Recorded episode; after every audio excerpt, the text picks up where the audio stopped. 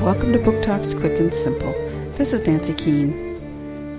Koji has been sent home by his master. He is just too clumsy to work as a dye maker.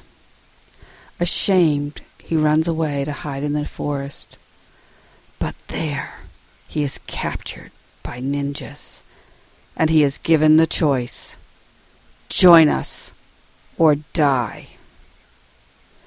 Blue Fingers, A Ninja's Tale by Cheryl Whitesel, Clarion Books, 2004.